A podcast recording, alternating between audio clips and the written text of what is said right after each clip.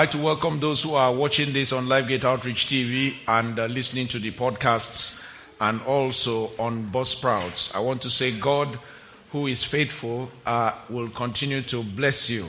Thank you also for the following on our social media platforms on Facebook, Instagram, and um, Twitter.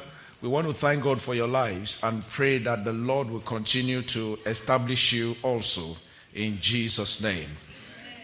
We have been on a series on uh, sanctified or sanctification by the gifts of the Holy Spirit. Sanctification by the gifts of the Holy Spirit. And as you can see, we are on the fourth session. We started with the uh, same Spirit, same Lord, same God, and then the word of wisdom and knowledge. And last week, we had a session on the gift of faith the gift of faith. And we say that is the very first of what we call the power gifts. Today we are looking at the second power gift known as the gifts of healings. Someone say the gifts of healings. Okay, I'm very emphatic about the plurality of those words because that's how it is listed in scripture for emphasis. We have established over and over again, and please, I want you to get a pen and paper or a notebook or whatever you can write with today because there will be many scriptures that I will refer to that I cannot go into for the sake of time. Uh, this message today could easily take me two hours and we will not finish it, believe me. But I want to believe God that uh, the minimum hours and the minimum time that we have here will be sufficient for us to get something that we can go back and get into. Now, as we talk about these gifts, we will be talking always from two perspectives a perspective of being able to operate them as the gift given to us by God, how to receive them, how to expect, how to receive, how to walk in them, and also how to receive it from somebody who is manifesting it. We need to understand both perspectives. Because you see, as I've said in the beginning, that there are times that you manifest a gift and others are benefiting. But there are other times you are benefiting from the gifts manifested by others. And as body of Christ, we must understand that this is what God expects, that we know how to manifest and how to receive so that our sanctification can truly be whole. And may God continue to expand our understanding in Jesus' name. So we have read over and over again from 1 Thessalonians chapter 5 verse 23 and we're going to read that together. Everybody want to go. Now may the God of peace himself sanctify you completely and may your whole spirit, soul, and body be preserved blameless at the coming of our Lord Jesus Christ. We have said this is very indicative of the fact that God's desire for every one of us is that we are totally sanctified. Somebody say, totally sanctified we are very concerned about spiritual sanctification because many of us believe that our spirits must be born again, so we must be regenerated and sanctified in the spirit. But sanctification goes on to look at our soul, it goes on to look at our bodies. And so it is very important. So when we talk about healings, we must understand that healing being a form and a tool in the hand of God for our sanctification, we all must understand that it is given to us, is released to us so that we can enjoy total sanctification. Hallelujah. Again, when we talk about healings, many people are quickly quick to look at diseases, they are quick to look at infirmities of the body. And that is just part of it. The Bible says the God of peace himself sanctify you completely. God doesn't want you to be infirmed in any aspect. Just as He doesn't want you to have a disease on your body, just as it is not His plan and will for you to have a, a, an ailment in your body, He also doesn't want you to suffer soulish disease or soulish or soulish realm of inconvenience and soulish realm of infirmities. You know, God doesn't want you. We talk, we've talked many times about our soul being the seat of our willpower, intelligence or intellect, and our emotions. God doesn't want you and I to suffer in the lack of capacity to will to do good. That in itself is an infirmity. That in itself is a weakness. When you cannot will to do the right thing as you ought to, then there is an infirmity. That's why Romans 8:26 says there are times that we are not even strong enough to know how to pray, and he calls it an infirmity. He said he helps our infirmities in that when we do not know how to pray. He didn't say that that person had a headache or a fever. He said that that person could not pray because their spirit man is troubled and say so the Holy Spirit helps their infirmities and that they do not know how to pray and but he helps them with what groanings that cannot even be uttered. And so we must understand God does not want us to suffer even intellectual decline. God doesn't want us to suffer memory loss. Dementia is not God's plan for anybody. God does not intend that we have, just that he, the Bible says uh, the, the, the, eyes of Moses were not dim in when he was 120 years old. It simply means God wants us to have the physical health. But it also talks about the mind of the, the, the, the righteous in Psalm 92, still flourishing even in the old age. And I've seen this for as many that truly serve the Lord and genuinely, sincerely serve the Lord, their mind remains intact right to the very end. The devil does not want you and I to have the life that is completely sanctified. So we need understanding to enjoy this gift of healings, even in our intellectual capacity. I want us to understand this and see it from the holistic point of view.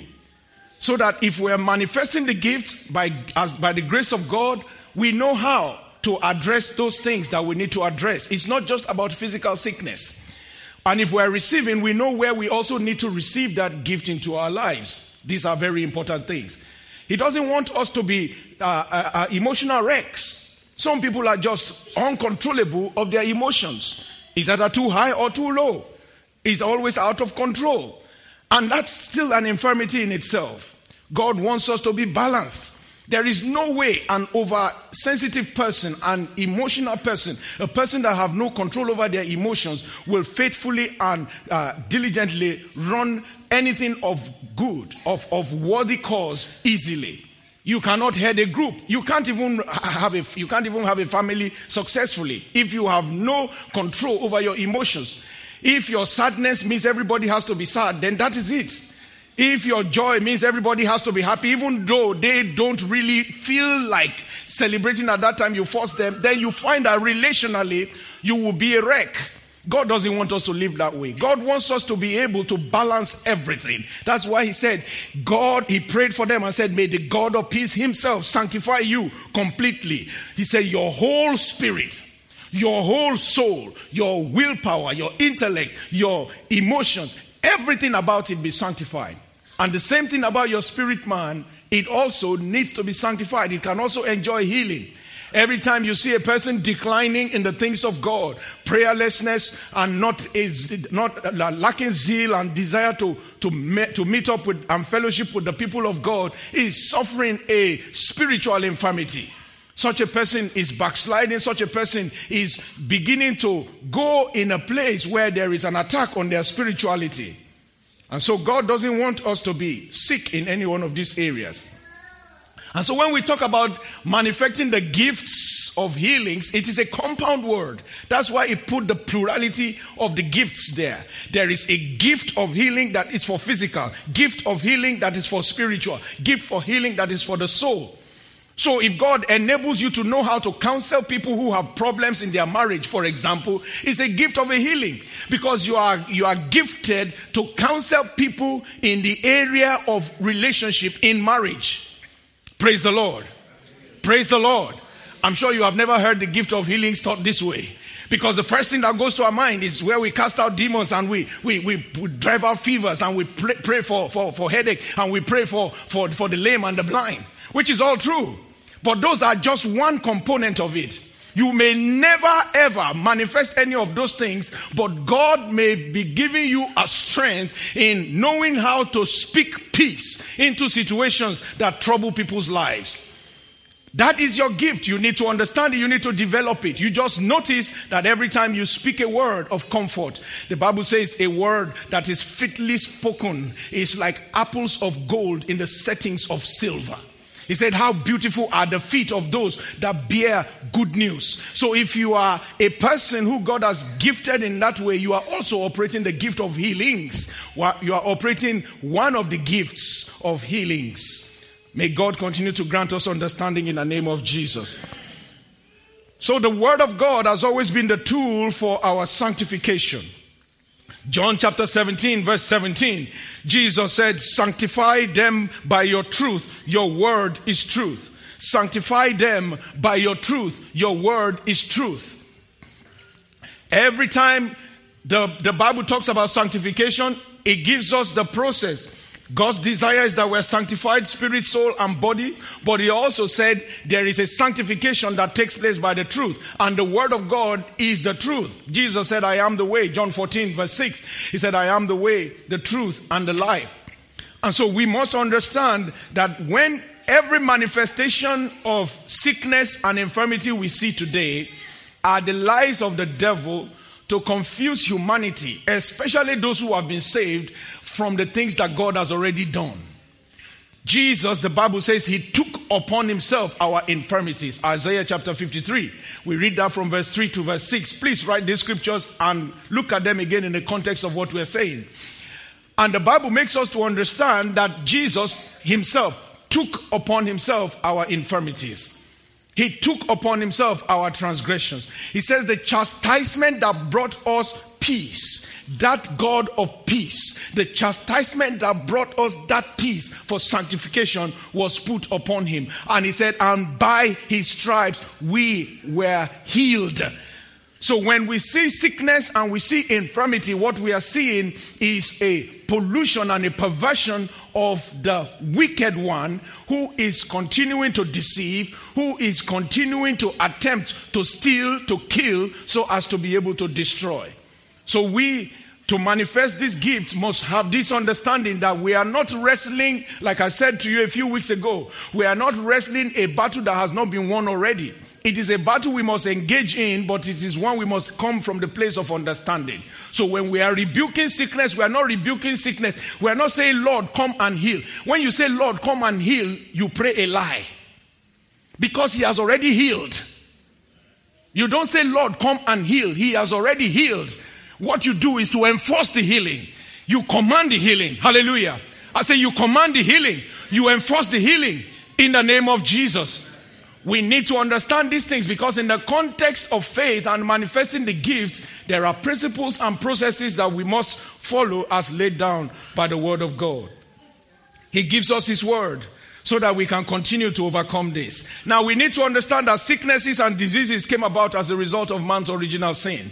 When God created the first man, Adam, there was nothing like sickness, there was nothing like disease. Man was supposed to enjoy exactly like God. But we know that the moment man fell and his, uh, his uh, skin, his flesh became corrupted, that is when not only sin entered, sickness also entered. Man was supposed to enjoy incorruptibility forever. But man disobeyed God as we know, and so sin entered and then corruption started. God now put a place of restoring that. That's why later on, when Paul was writing to the Corinthians and he said that, you know, even though our outward man is perishing, there is nothing you can do about aging. A lot of people are doing so much research now about anti aging, and they are trying to live to 200 and still look like 20 year olds. the confusion in this world. There's nothing you can do about that. One day you may be looking like a 10 year old at 150. One day you just stop breathing because there is a time for everything. And it has been appointed unto man once to do what? It has been, what does Hebrews 9.27 say? It has been uh, appointed unto man once to do what? And after this what? The judgment. So death is inevitable. People who are trying to, to do everything to prevent it and they're wasting their time.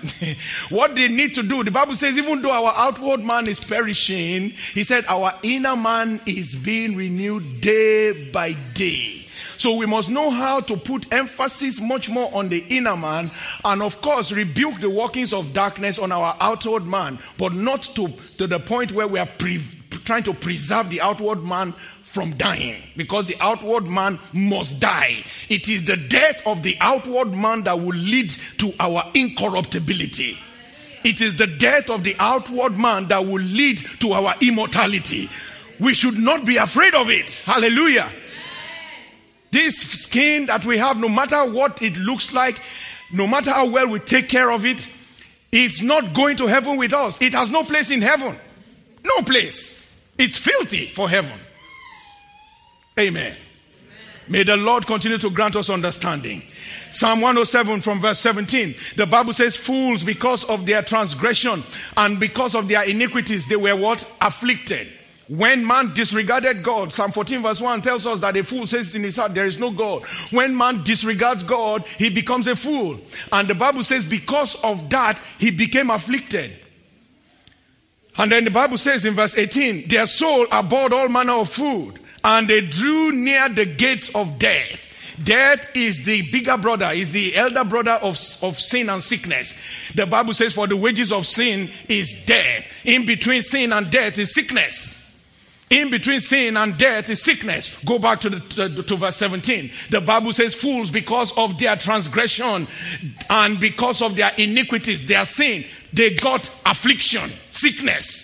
Then go to verse 18. And then because of that, their soul now began to move towards death.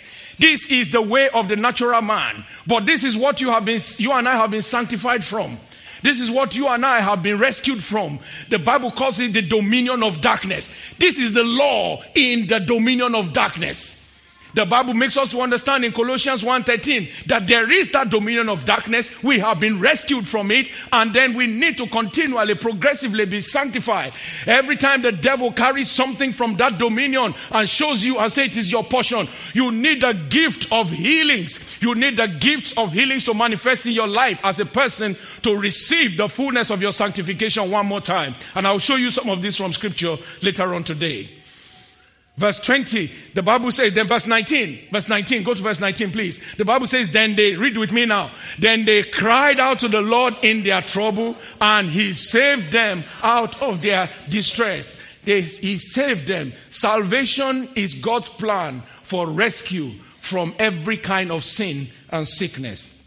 How did he do it? After he saved them, let's go to verse 20, which we all read from time to time. Let's go together. He sent his word and healed them and delivered them from their destructions. God's word has always come to heal people. When people were sick in the wilderness, God's word came to Moses. He said, Lift up the bronze serpent. As many that look unto it, they will be healed. God's word. Every time you see the manifestation of sickness in the Old Testament, God's word was sent through the prophets. Hebrews chapter 1 tells us that at sundry time he was speaking to us through the prophets, but now he has given us his son. Hallelujah.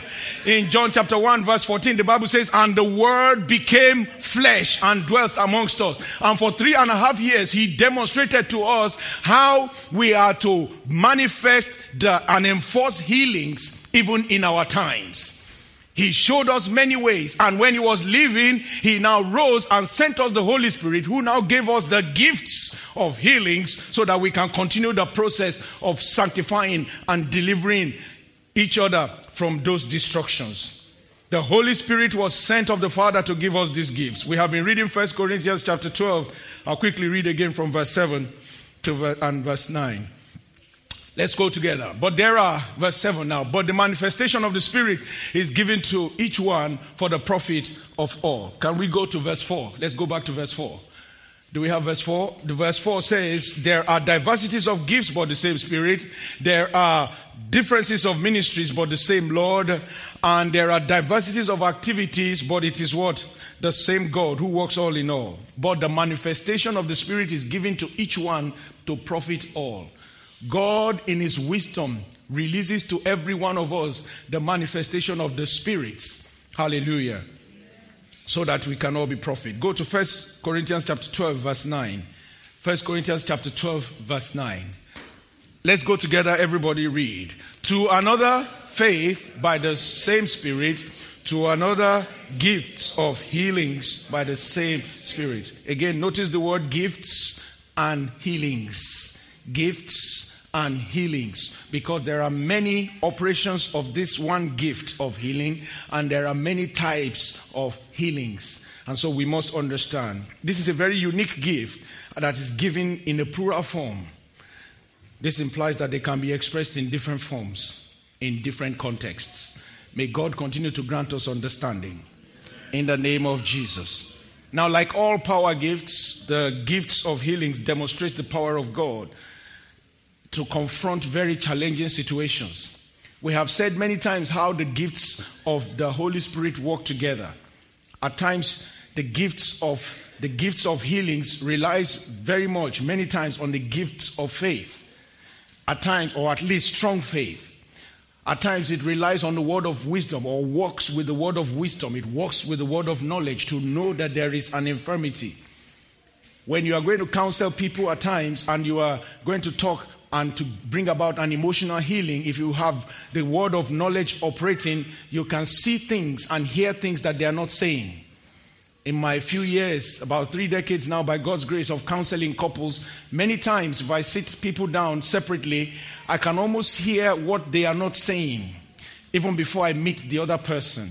If I'm talking with the wife, I can almost hear what she is not saying because you see, everybody has a side of every story. Hallelujah. And so you must understand that until you hear every side of every story, you cannot make rational judgment. Again, it's part of your emotional stability. One person comes crying to you and they say, This is the end of it. And they say, and you just rise up like that and move.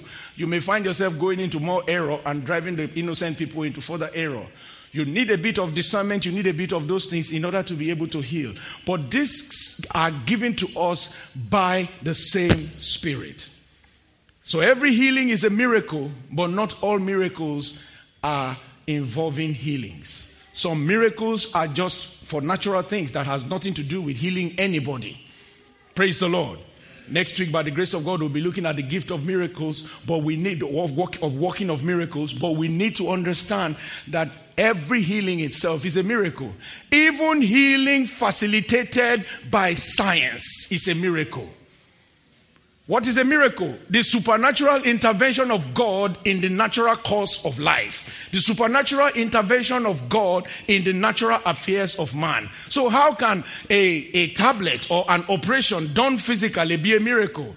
Because not everybody that goes through that operation or uses that tablet ever gets healed. Have you ever heard that? Have you ever understood that not every time a procedure is done that there is 100% assurance that it will take place? So every time you see it take place and have effect, that means a miracle has also happened. Come on, give the Lord a big hand.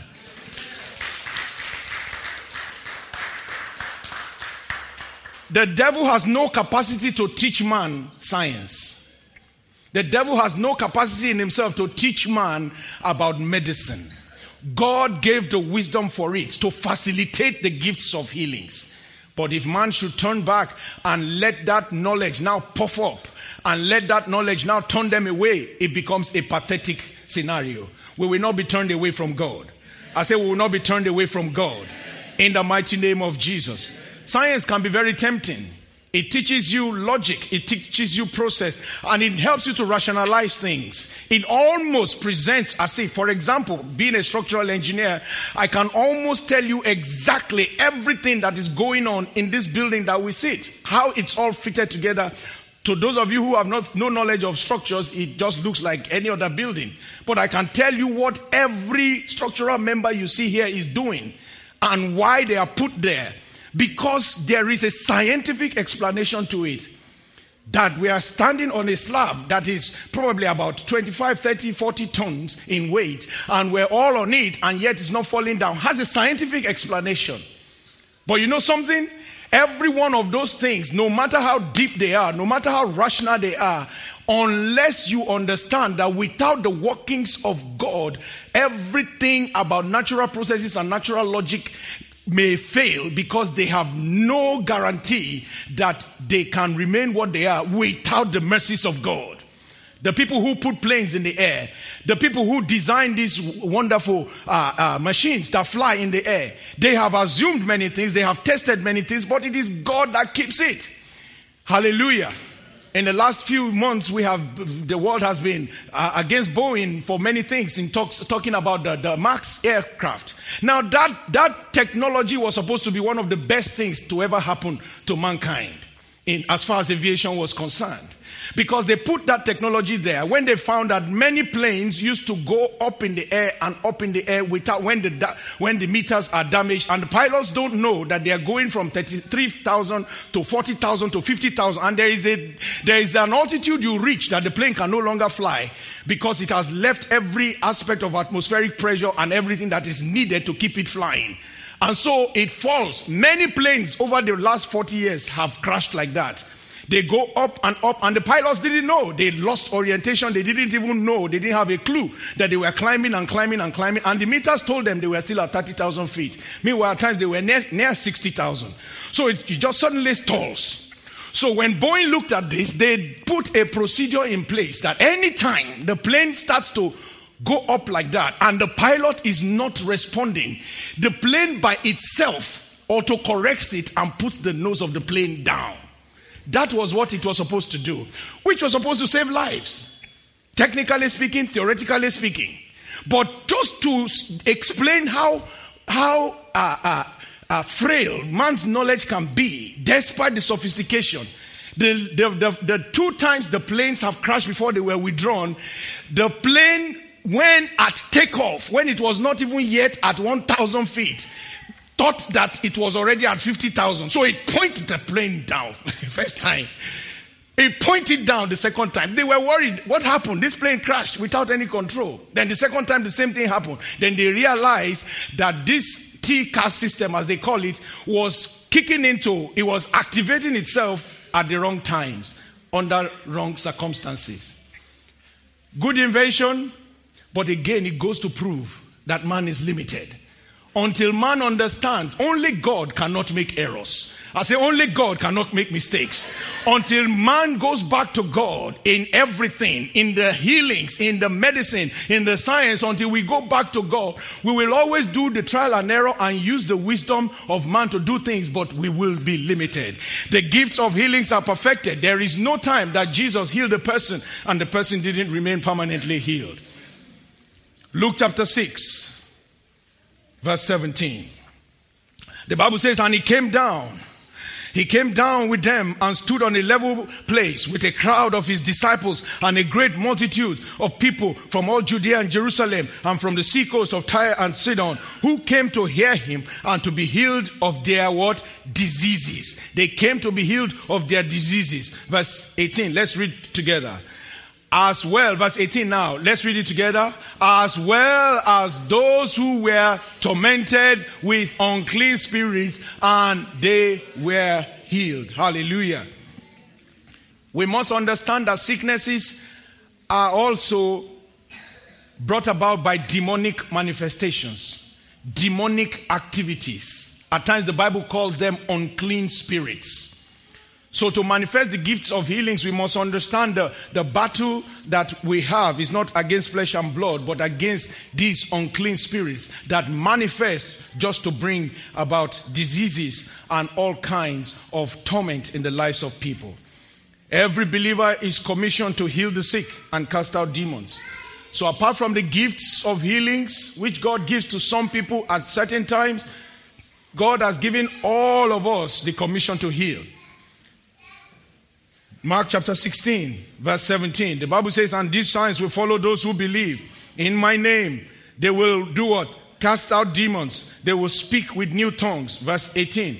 He said, They will take up serpents, and if they drink any deadly thing, it shall not. If they drink anything deadly, it will by no means hurt them. He said, They will do what?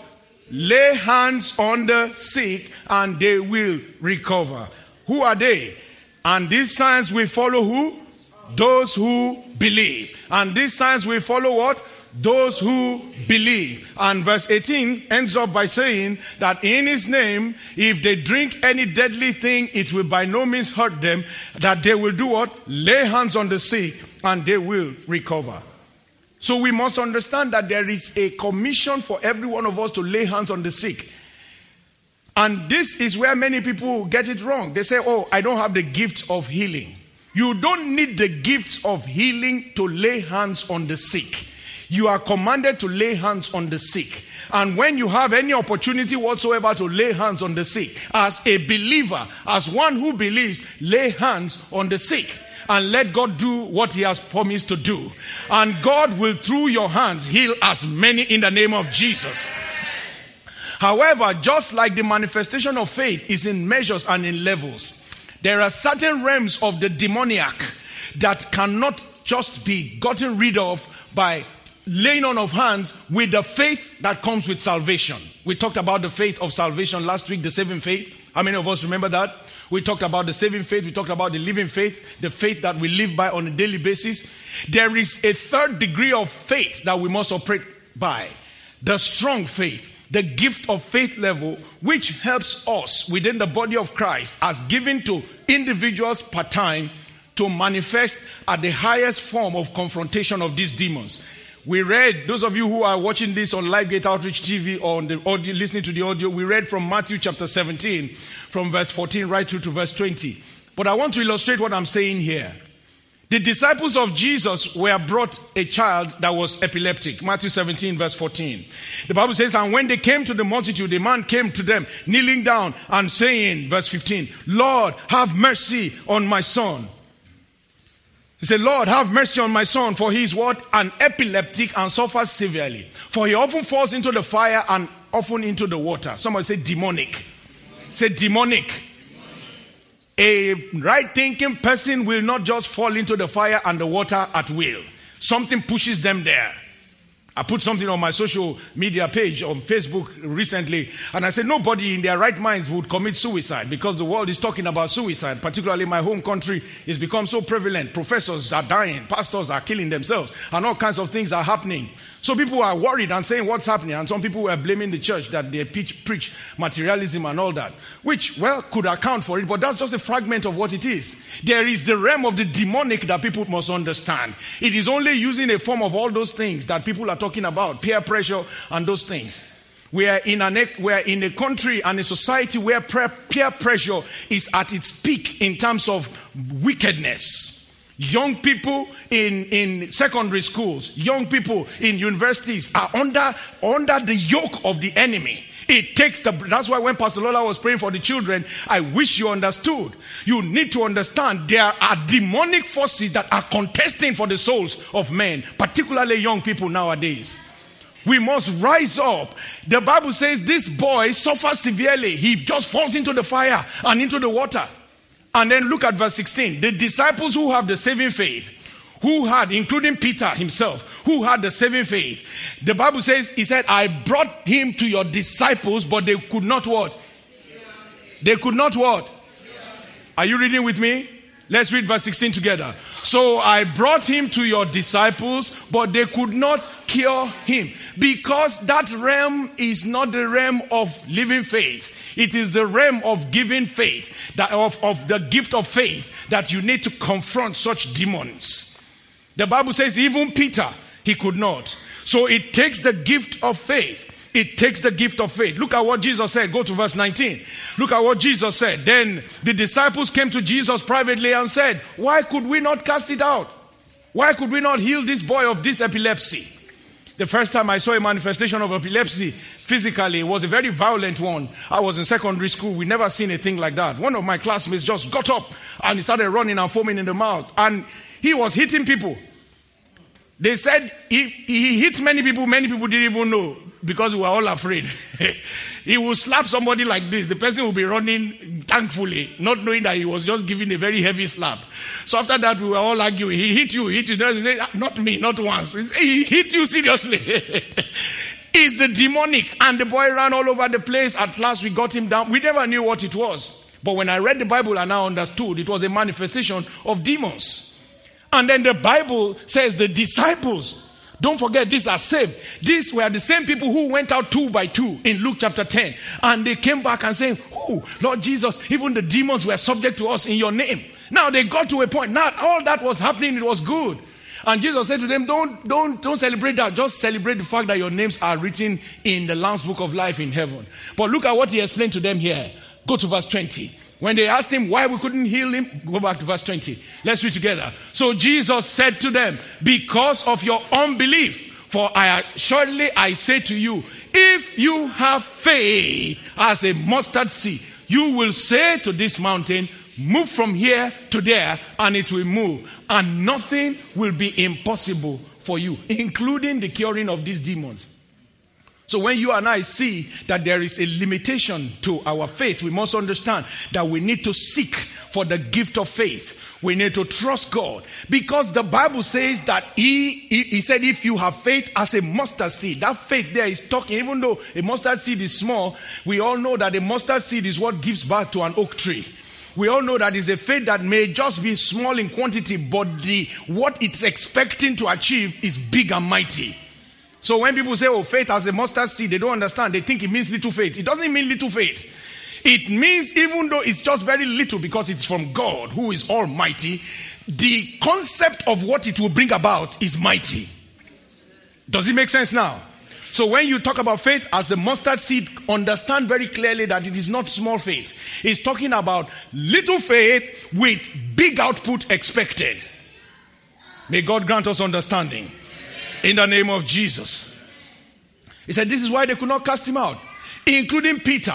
But we all know that after Jesus ascended and in, in, in, Acts chapter 2, and they got filled with the Holy Spirit, the same Peter, who was one of these people who could not cast out a demon, in Acts chapter 9, the Bible says, Now it came to pass. As Peter went through all the parts of the country, that he also came down to the saints who were in Lydda. Verse 33. There he found a certain man named Aeneas who had been bedridden eight years and was paralyzed. Verse 34. And Peter said to him, Aeneas, Jesus the Christ heals you. Arise and make your bed. Then he arose immediately. Hallelujah. The same Peter under the same influence of the Holy Spirit the gift of faith and uh, the gift of healings now began to manifest. And this is what God is expecting from you and I. It doesn't matter where you are today. If God is marked you as a person who will be a worker of the gift of healings, you must have a full understanding that you need to engage in going for faith, in studying the things of God, in yielding yourself the more so that God can use you like He has promised. I'll quickly tell you three things that will qualify you to manifest the gifts of healings. Very quickly. Number one, we have talked about it just now. You must have faith in God. Faith is what draws power. Mark chapter 11, verse 22. You must have faith in God. So Jesus answered and said to them, What?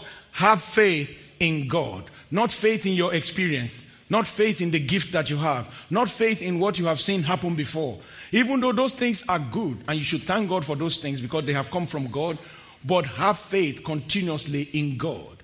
The Bible says you must have faith in God.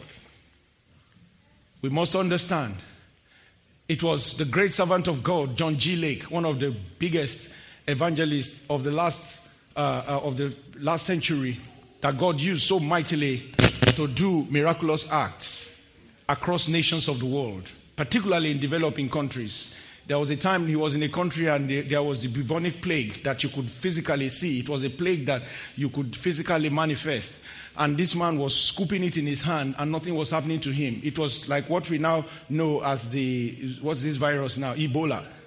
Ebola is the same thing in a different way, kind of a thing. You don't touch it, you don't move near it. People were dying left, right, and center. John G. Lake got there by the gifts of miracles, the gifts of healings, and the gift of faith. The power gift, raw manifestation in this in the life of this man, and he scooped it up. It was John G. Lake that said that the way electricity is that brings power in the affairs of the natural, that is the same way the Holy Spirit brings power in the supernatural. The Holy Spirit is the power from the supernatural. Just like electricity is the power in the natural, the Holy Spirit is the power in the supernatural. He said, But as you need the the plug to connect to electricity, so it is that you need faith to connect to the power from on high. Anyone who would manifest any gift whatsoever, but particularly any of the power gifts and the gift of the, of the gifts of healing, must have faith. Number two, you must be observant. You must be observant and you must have compassion on people. Matthew chapter 9, verse 35, the Bible says, Then Jesus went about all the cities and villages, teaching in their synagogues, preaching the gospel of the kingdom, and healing every sickness and every disease among the people. Verse 36, But when he saw, somebody say, when he observed, when he saw the multitudes, he was moved with compassion for them, for they were weary and scattered like sheep, having no shepherd. if you are going to manifest the gifts of healing successfully, you must observe. I have found this in my own little experience so far that anytime this gift is going to manifest in my life, I am in a situation where I am almost seeing people the same way God is. And many times I just break down. It touches you, it overwhelms you. You see more than what everybody else is seeing. You see people carrying load. You see people who are standing physically like, like this in, in good suits and everything, looking like skeletons. You see things. You see things. You see things. And there is a compassion that moves from your inside because you are seeing more than the natural. And then all you need to do is to start rebuking at that time. Many times when we are making pronouncements of faith from here, what we are seeing are things that cannot be described in words. That is why those pronouncements follow it. That's why those pronouncements, when we saw mountains today, it was clear. You could see the mountains physically in front of people. And I kept on hearing death, death, death, D E B T, death, not death. D E B T, death, death, death. You see it. And God opens your eyes, and then you have compassion. So when you are praying and you are releasing the prophetic word or the declaration of healing for that situation, God is confirming it because you are seeing what He's seeing. May God continue to enlarge our faith in the name of Jesus. So you must be observant and have compassion on people. Number three, you must be a hater of Satan. You cannot love Satan and cast out Satan. You cannot love evil. And no believer, I have ever, I've never seen a believer that say, I love Satan. I've never seen. But there are many believers who court the things of Satan. If you court the things of Satan, you love Satan. If you appreciate the things that Satan appreciates and he has put forward, you love Satan. You must be a hater of Satan. The things that God hates must be what you hate. It's called camaraderie. The things that God hates must be the things that you also hate. That's what we call comrades, isn't it? Comrades believe in the same thing and they hate the same thing together. So you must be a comrade of God when it comes to Satan. The Bible says he has come to steal, to kill, to destroy. But I am come that they might have life and have it more abundantly. So you don't court him. Luke chapter 13. This is what Jesus demonstrated for us. He went into the synagogue in verse 11. The Bible says, And behold, there was a woman who had a spirit of infirmity 18 years and was bent over and could in no way raise herself up. Everyone who has been attending the synagogue with her for 18 years never had any compassion, never saw anything that Satan was doing. They just saw another faithful woman who was always coming bent over, who was a faithful lover of God, but she was always bent over. Jesus attended that meeting only once. The Bible says he saw her. Look at what he said in verse 12. Let's read it together. Verse 12 now. He said, But when Jesus saw her, he called her to him and said to her, Woman, you are loosed from your infirmity. Say no more. Say no more. Somebody say no more. And verse 13, the Bible says, And when he laid his hands on her, and immediately she was what? Made straight, and she did what? Glorified God. Hallelujah. There is nothing as beautiful in the place of worship for you to stand and worship when you want to stand and worship, and lie down and worship when you want to lie down and worship, and jump when you want to jump, and run when you want to run. That is why those of us who have everything don't know the man that was at the gate beautiful. The day he got healed for the first time, he did what? He ran into the temple. He has been dreaming of it for years. He said, If I had feet like these people who come in here every day, and they go into the temple and stand like statues. Oh, I would run. Oh, I would run. And God saw that faith and moved Peter and John to his direction. And one day he just asked the question that he thought was going to help him. But Peter and John gave him what he needed. And as soon as they said, In the name of Jesus, rise up and walk, the Bible says, and his ankle bones became strong. And the Bible says, and he was walking and leaping and praising God. Hallelujah. when you are healed of an infirmity, you stand straight and you glorify God like this woman. You must understand the privilege God gives to us to praise, the privilege God gives to us to worship should not be abused. This woman had been there 18 years. And when the Pharisees challenged Jesus, go to verse 15. Please, I know I'm taking time, but you need to hear this. Go to verse 15.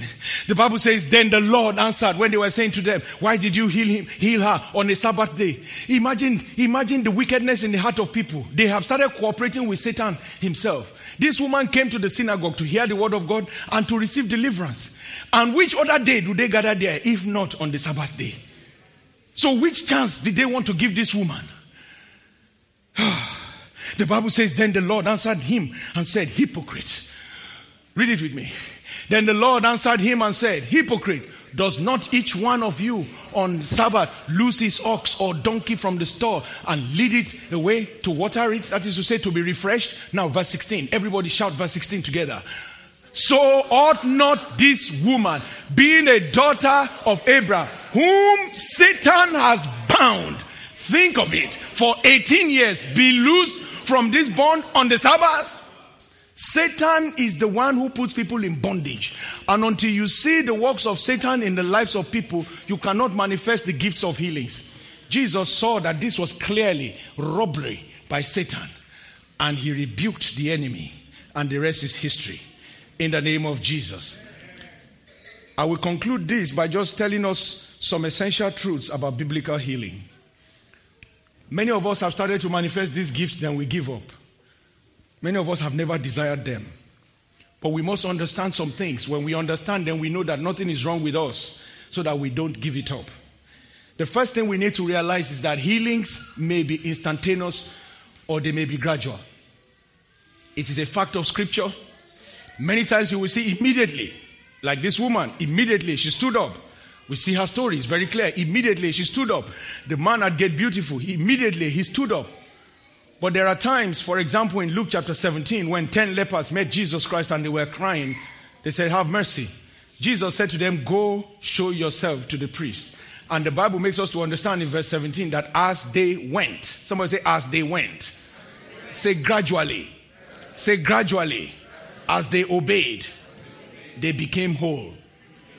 Say they became they became cleansed. Say they became cleansed. So it was one of them that came back, as we know the story, that became whole. Because what God expects was that the 10 of them should go show themselves to the priest. By the time they got to the priest, they should receive their testimonies and they should come back. That is why when God does something for you, if you want it whole, I'm not harassing you here, but this is just a fact of, of scripture. If you want your miracle to be permanent, when God does it for you, when you go there, you go back and you say, Lord, I thank you. You did this for me. I came for your mercy. You gave me your mercy and say, Lord, I thank you. Then you receive the wholeness of it.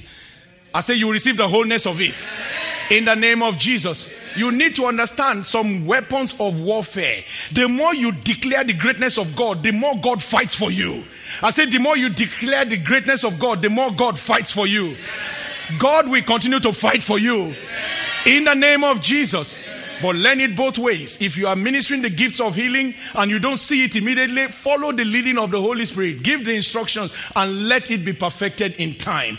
And if you are the person receiving it, you may understand, you need to understand that some things are immediate and some things will take time. Whatever it is, God will be glorified.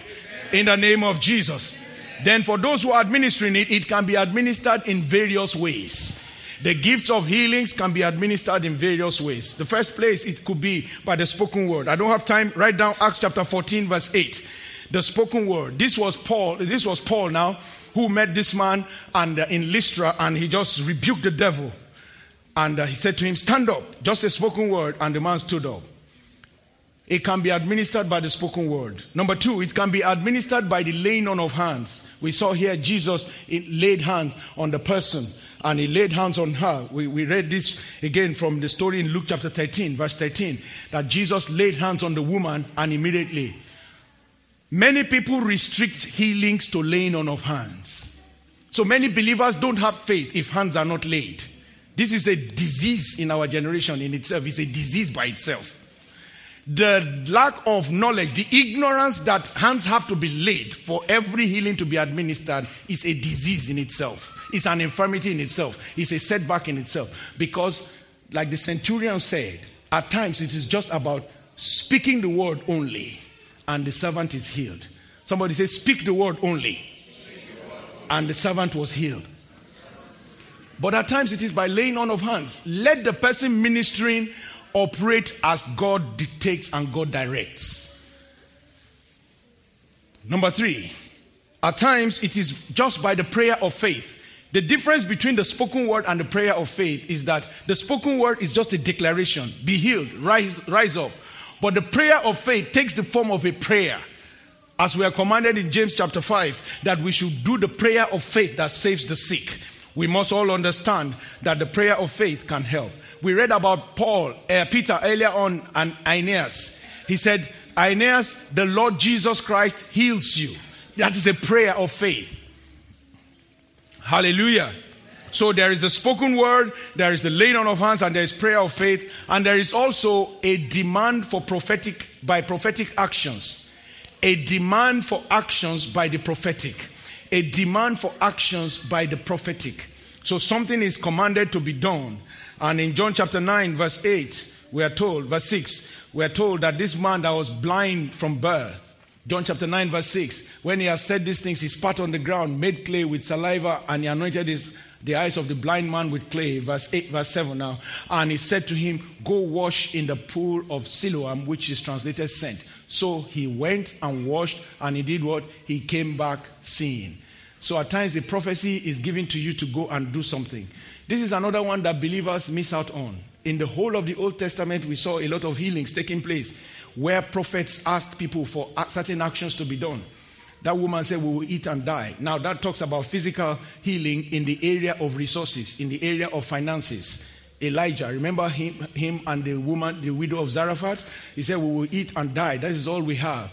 And Elijah said, Go and make it for me. The prophetic word there helped her to see a healing, not only of not, not of her body, but of her finances, of her position of being able to have resources to feed her family.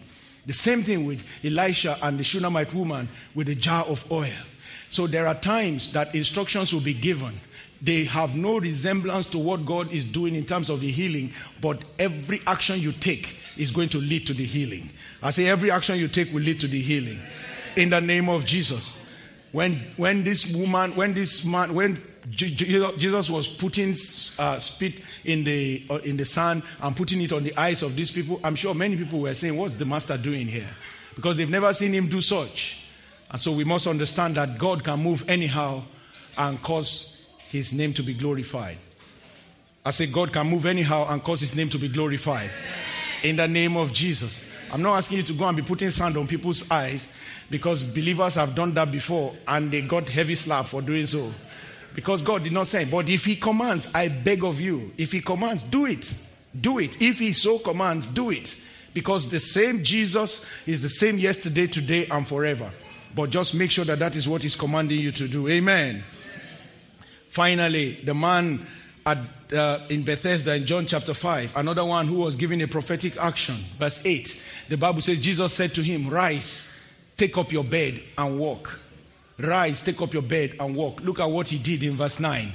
Verse 9, the Bible says, And immediately the man was made well. He took up his bed and walked. He did exactly what they said. What does that mean? If the man had no intention to carry his bed, because this is 38 years of infirmity, not being able to stand up, he would have missed out on his healing.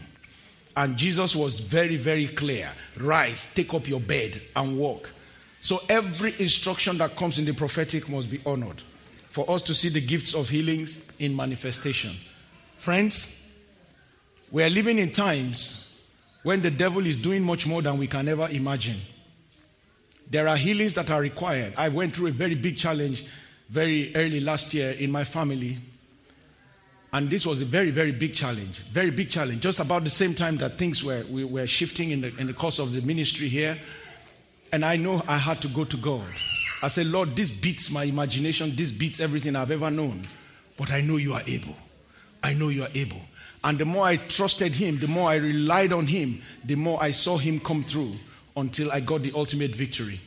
The same God is here for you today. We don't have enough time to pray today. I just want you to believe God as you have prayed against mountains and stuff. But by the grace of God, on Friday, I want you to trust God for encounters when we come for victory prayer night. Don't miss it. This victory prayer night will be very different from what you know. It will be much more about praying and the prophetic. And we're going to be seeing these gifts manifest right before our very eyes in the name of Jesus. You will be the next one to testify. In the name of Jesus. Let's rise to our feet and let's appreciate.